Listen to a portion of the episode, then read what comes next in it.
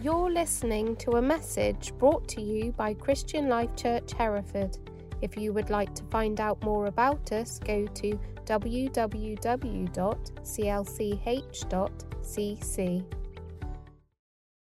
Right, good morning. Um, it feels very different to be being up here compared to sitting down there. Um, it's not my most comfortable place to be. I um, write funding applications for a living, pretty much, and um, I'm much better with the written word than the spoken word. So um, I hope this um, talk is. Um, just an encouragement to you this morning, really. Um, and I'd say it is a talk rather than a preach as such, um, JP. But yeah, thank you so much for asking me to share. And I'd like to share about grace this morning. And I've titled it Grace Upon Grace, um, which is in one of the um, verses that I'm going to share with you. But I'm going to start reading um, from Romans 3, verses 21 to 24. But now God has shown us a way to be made right with Him without keeping the requirements of the law, as was promised in the writings of Moses and the prophets long ago. We are made right with God by placing our faith in Jesus Christ. And this is true for everyone who believes, no matter who we are. For everyone has sinned.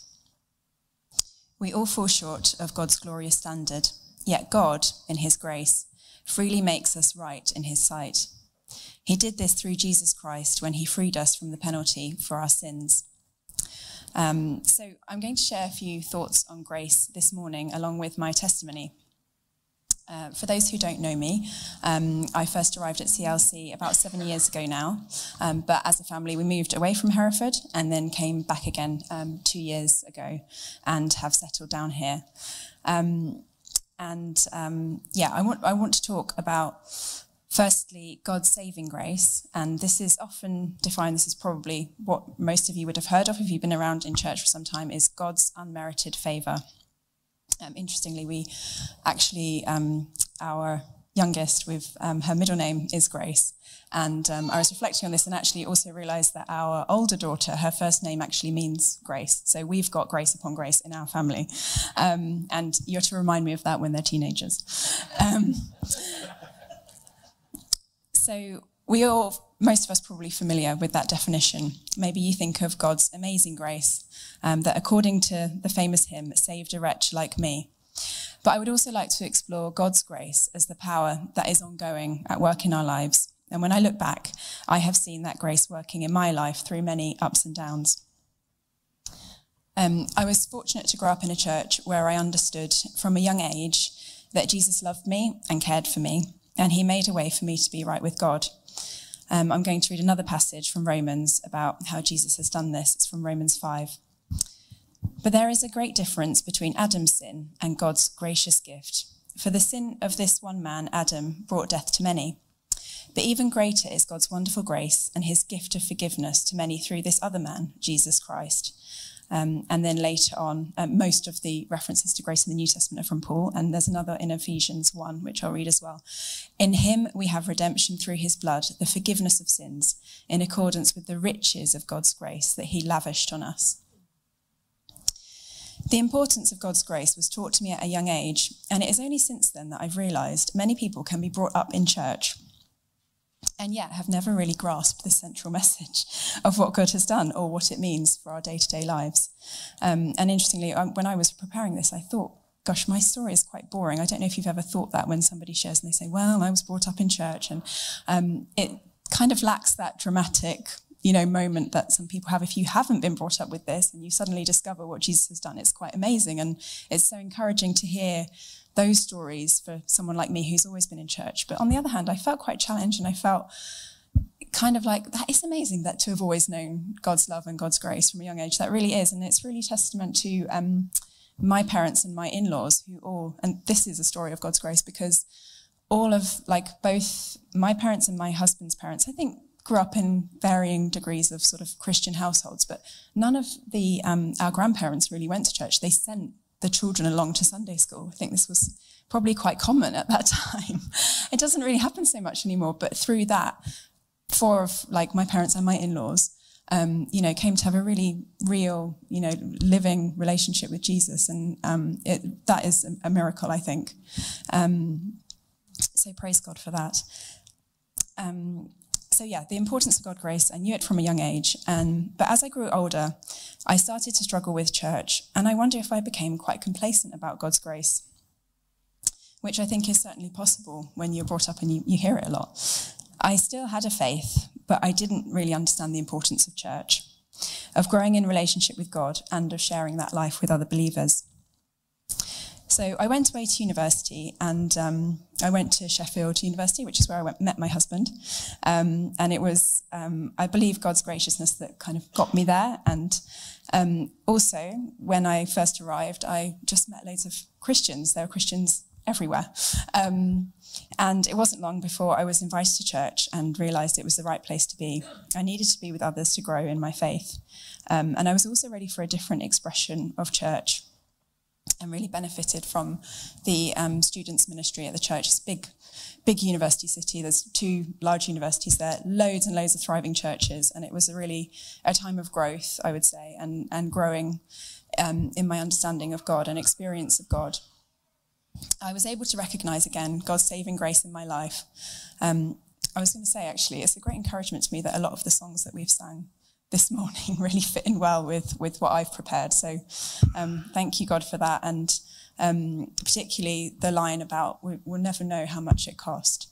And to just rediscover that again, it's one of the things that I really love about journeying as a Christian. There's always more, but I think we're always brought back to that central message. And it just, we you know i think we're challenged when we take it for granted because when you come back to it again it just it just floors you um, i recommitted to god i had to go into the city centre to buy a bible which i've brought with me um, yeah sorry um, proof of which is i always i have my name written in it and the date that i bought it which was in november 2005 so that tells you how old i am um, and so I had gone to university. I hadn't actually packed my Bible. That's the state that I was in when I went. And by November, I remember walking down and buying this Bible. So it means a lot to me. Um, I'm going to expand now and reflect on God's ongoing empowering grace in our lives, reading from John 1. The Word became flesh and made his dwelling among us. We have seen his glory, the glory of the one and only Son, who came from the Father, full of grace and truth. John testified concerning him. He cried out, saying, This is the one I spoke about before when I said, He who comes after me has surpassed me, because he was before me. Out of his fullness we have all received grace in place of grace already given. And then um, later on, 1 Corinthians 15, verse 9. For I am the least of the apostles, and do not even deserve to be called an apostle, because I persecuted the church of God. But by the grace of God, I am what I am and his grace to me was not without effect. No, I worked harder than all of them, yet not I, but the grace of God that was with me. Now, I think both of these verses refer to something more than grace meant in its straightforward, although amazing, sense of saving grace. The first passage in John, where it talks about grace in place of grace already given, is sometimes translated as grace upon grace, which I love, and I um, that's why I that's what I called this um, talk. And I thought, oh, it sounds it sounds quite poetic, but what really does it mean? Um, and that is actually from the original Greek. So I think it's not often translated that way, but that's where it comes from. If you hear that phrase or maybe see it on a Christian poster or something, grace upon grace, that's where it comes from. And it's actually talking about the grace of God's law, originally given, and then its fulfillment in Jesus.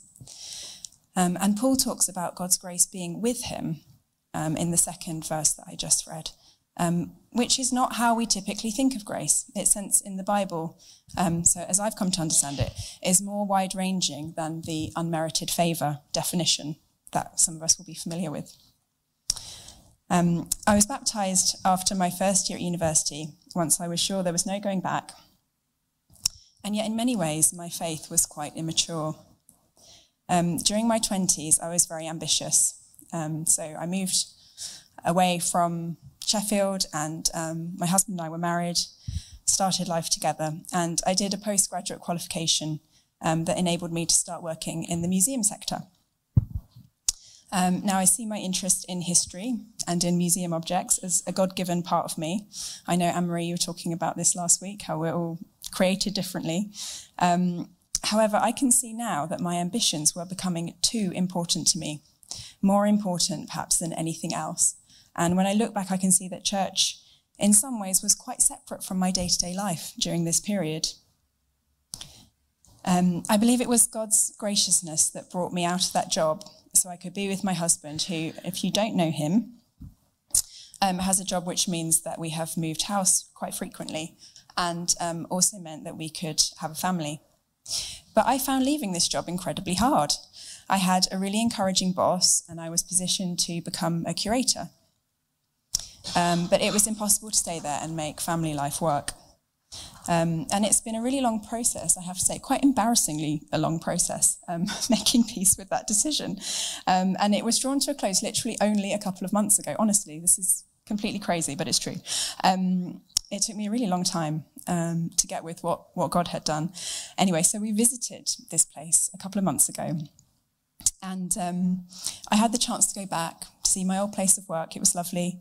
Um, but I saw it very differently. In fact, the um, the gallery had since gone through like a multi-million pound regeneration, and I had been feeling quite sore that I hadn't been able to be a part of it because probably would have learnt loads and it would have been very interesting.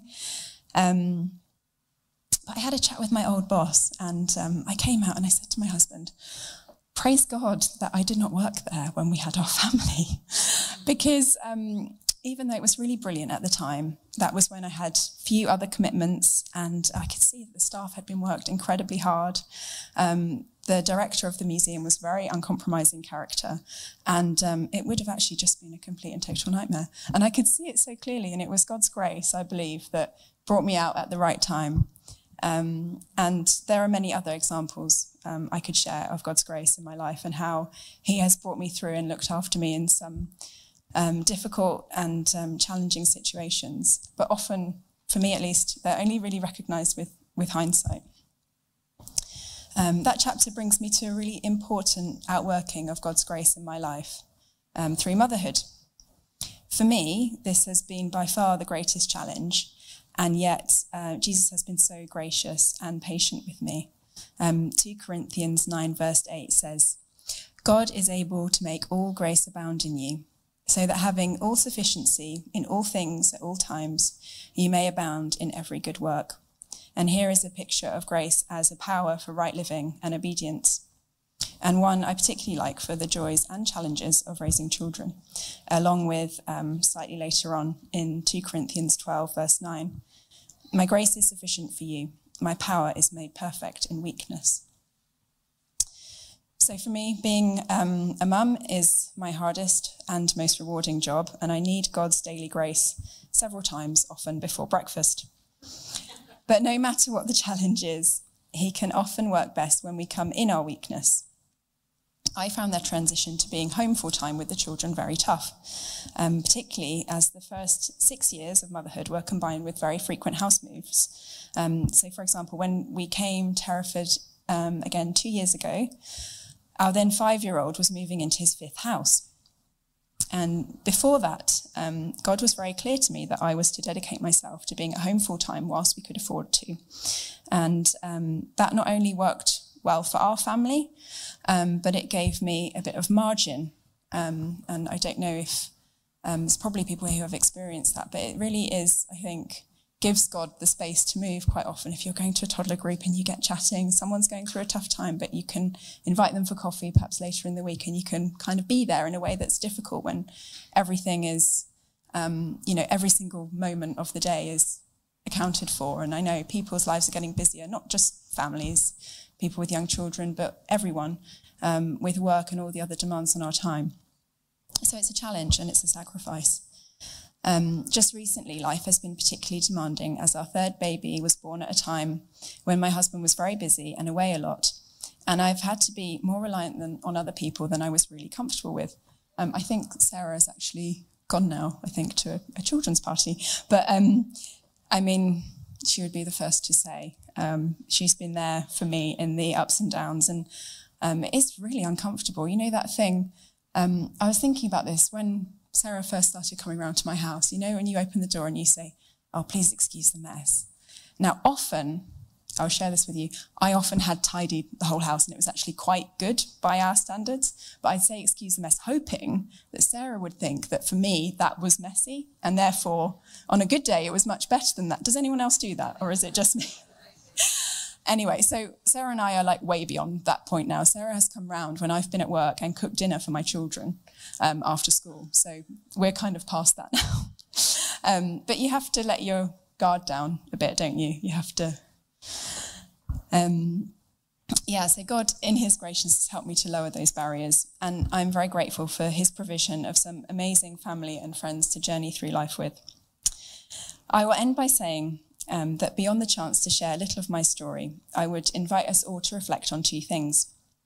Firstly, whether we have become a little too relaxed in our appreciation of saving grace. Sometimes this is referred to as cheap grace. God saved me. I don't need to think about sin anymore. And we lose the wonder of the cross. Really, we know that we were bought at a price, and God is not looking for a lukewarm response. Secondly, if there's a period of your life that was difficult, I would invite you to ask for God's perspective on that time and to identify when it was His grace that brought you through. And if you're in that time right now, who can you invite to journey alongside you and to help you to invite God into your situation um, in the middle of the storm, as we were singing about? Maybe um, we need to lower our defenses and to be more real than we feel comfortable with in order to allow God's grace and power to meet us in our time of need. Um, thank you very much.